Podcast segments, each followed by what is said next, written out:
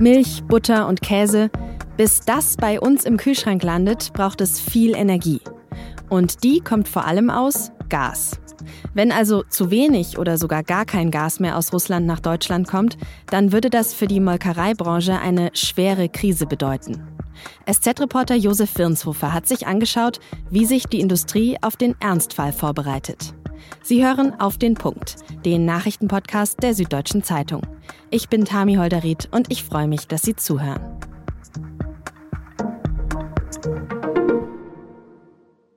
Wir sprechen heute über Kuhmilch, die die meisten Menschen in Deutschland ja immer noch jeden Tag in ihren Kaffee kippen, die in fast jedem Kühlschrank im Land rumsteht. Und die gerade immer teurer wird, wie natürlich eigentlich fast alles. Und an der Milch kann man ganz gut sehen, wie alles mit allem zusammenhängt in der aktuellen Energiekrise. Und wie sich die Weltpolitik auf den Bauernhöfen und in den Molkereien spüren lässt. Denn der Milchindustrieverband hat vor kurzem eine doch ziemlich besorgniserregende Zahl veröffentlicht. achtzig Prozent ihrer Energie stellen die Molkereien in Deutschland über Erdgas bereit. Das heißt, wenn Gas knapp wird, dann bekommt die Milch richtig große Probleme. Ob und wann Gas knapp wird, das kann natürlich niemand sagen. Aber wenn Russlands Präsident Putin tatsächlich den Gashahn zudreht, dann müsste Deutschland mit dem arbeiten, was wir bis dahin angespart haben und was aus anderen Ländern kommt. Weil das aber nicht für alle reichen wird, müsste man Gas priorisieren. Und dann würden wahrscheinlich einige Branchen hinten runterfallen und kein Gas bekommen. Und diese Ungewissheit, die schwebt seit dem Überfall von Russland auf die Ukraine wie so eine Art Damoklesschwert über der Milchindustrie. Mein Kollege Josef Wirnshofer war deshalb unterwegs, auf Bauernhöfen, in der Molkerei Berchtesgadener Land und im Supermarkt. Er wollte nachvollziehen, warum gerade die Milchproduktion so abhängig vom Gas ist und was passieren würde, wenn sie keins mehr bekommt. Josef, damit wir verstehen, wie das Ganze funktioniert, kannst du vielleicht kurz zusammenfassen, wie ist der Weg der Milch, also vom Hof bis in den Supermarkt, wo ich sie dann stehen sehe? Ja, also in Grundzügen ist es nach wie vor so, wie man sich das in etwa vorstellt. Also die Milch wird beim Bauern gemolken, wird dann vom Milchfahrer dort abgeholt äh, und zur Molkerei gebracht, dort dann weiter verarbeitet, von der Molkerei dann wiederum äh, mit dem L K W in die Verteil- Verteilerzentren von irgendwelchen Großmärkten und dann am Ende zum Supermarkt gebracht. Aber äh, was man auf jeden Fall sagen kann, ist, dass so der Weg der Milch extrem äh, computerisiert ist.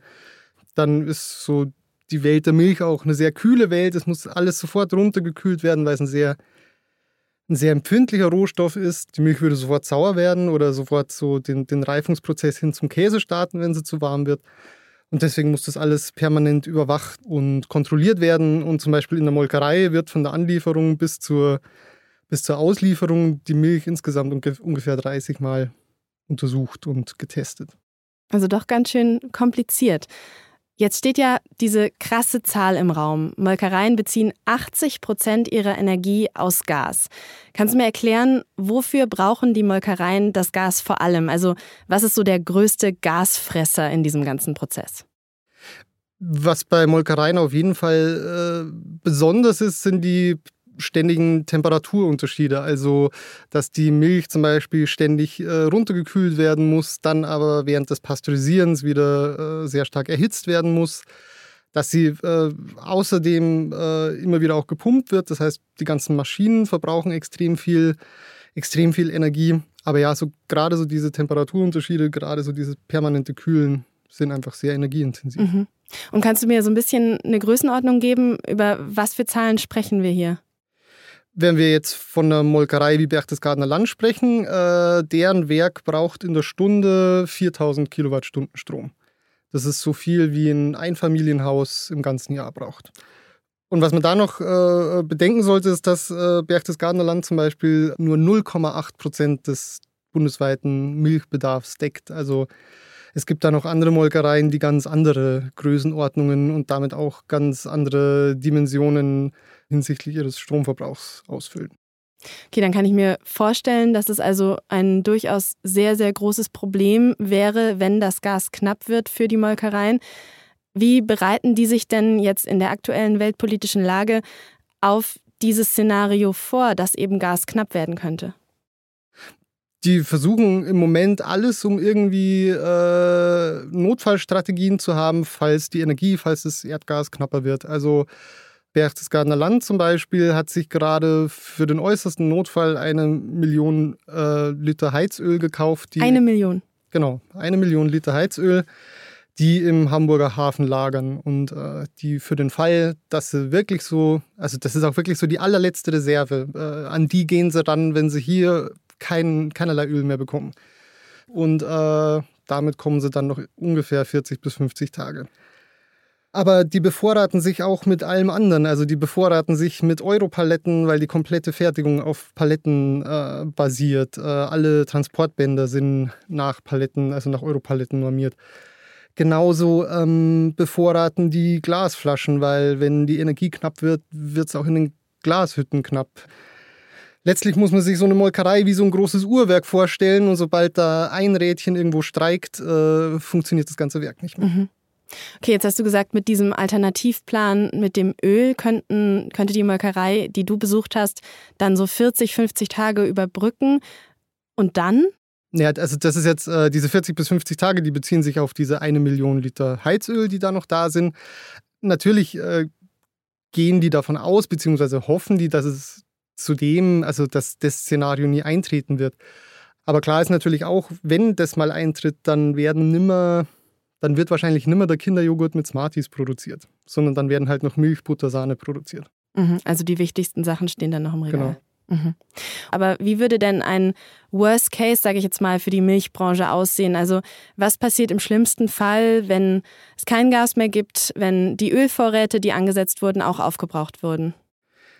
Also wenn wir jetzt modellhaft von einer Molkerei ausgehen, die nicht ausreichend vorbereitet ist und die zudem nur mit Gas betrieben werden kann, dann äh, würde das im schlimmsten Fall bedeuten, wenn da irgendwann das Gas ausgeht, dann müssen die die Produktion einstellen, dann können die bei ihren Bauern die Milch nicht mehr abholen.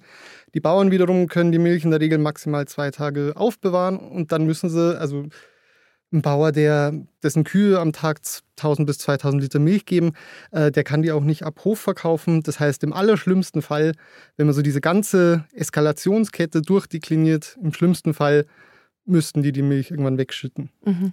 Aber da durch solche Szenarien wird natürlich auch ein bisschen Druck aufgebaut, denn wenn im Winter jetzt tatsächlich das Gas knapp werden sollte, dann wird ja auch priorisiert werden, wer noch was bekommt.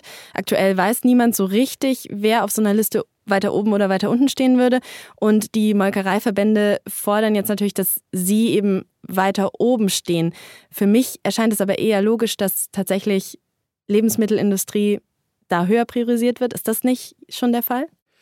Ja, also ähm, ich glaube, das Komplizierte an der Situation ist, dass noch keiner so wirklich weiß, wie die kommenden Monate verlaufen werden und auch noch keiner wirklich sagen kann, wie dann priorisiert wird. Aber ich denke schon, dass man sich nicht allzu weit aus dem Fenster lehnt, wenn man sagt, dass so die Lebensmittelproduktion äh, zu den Bereichen gehört, die sich eher weniger Sorgen machen müssen, weil da geht es ja dann im schlimmsten Fall auch um die Versorgung der Bevölkerung.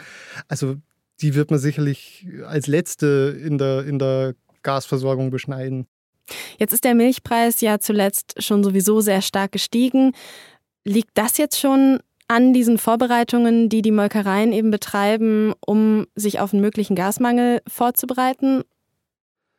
Ja, so zugespitzt kann man es wahrscheinlich nicht sagen. Also da tr- treffen gerade zwei Entwicklungen aufeinander. Zum einen äh, führen der Krieg und vor allem die Inflation dazu, dass die Vorkosten an allen Stellen steigen. Also der Bauer hat mittlerweile mehr für sein Futter zu zahlen, äh, der Diesel für seinen Traktor wurde teurer, Europaletten werden teurer, also alles. Und das führt natürlich zwangsweise dazu, dass auch der, der Preis, den wir für eine Flasche Milch im Supermarkt zahlen, nach oben geht.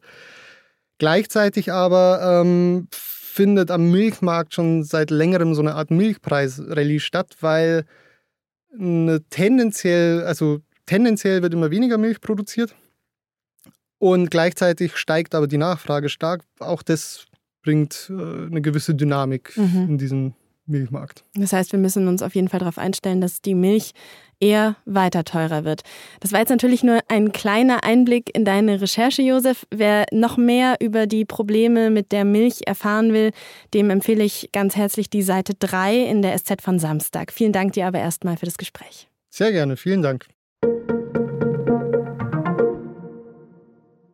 Bundeskanzler Olaf Scholz hat am Freitag vor dem Untersuchungsausschuss zum Cum-Ex-Skandal ausgesagt. Dabei hat er nochmal wiederholt, er habe auf das Steuerverfahren der Warburg-Bank keinen Einfluss genommen. Die Bank ist in den Cum-Ex-Skandal verwickelt. Im Kern geht es in dem Untersuchungsausschuss um die Frage, ob Scholz oder andere führende S P D-Politiker Einfluss auf die steuerliche Behandlung der Bank genommen haben. Scholz war damals Bürgermeister von Hamburg. Wer ein iPhone, ein MacBook oder ein anderes Apple-Gerät nutzt, der sollte jetzt so schnell wie möglich das Betriebssystem aktualisieren. Das rät der Apple-Konzern allen Nutzerinnen und Nutzern. Denn wie jetzt bekannt wurde, gibt es gerade zwei Schwachstellen, die Cyberkriminelle ausnutzen könnten. Sie können darüber Zugriff auf die Geräte bekommen und Daten abgreifen. Die Updates, die Apple neu veröffentlicht hat, die schließen aber diese Lücken.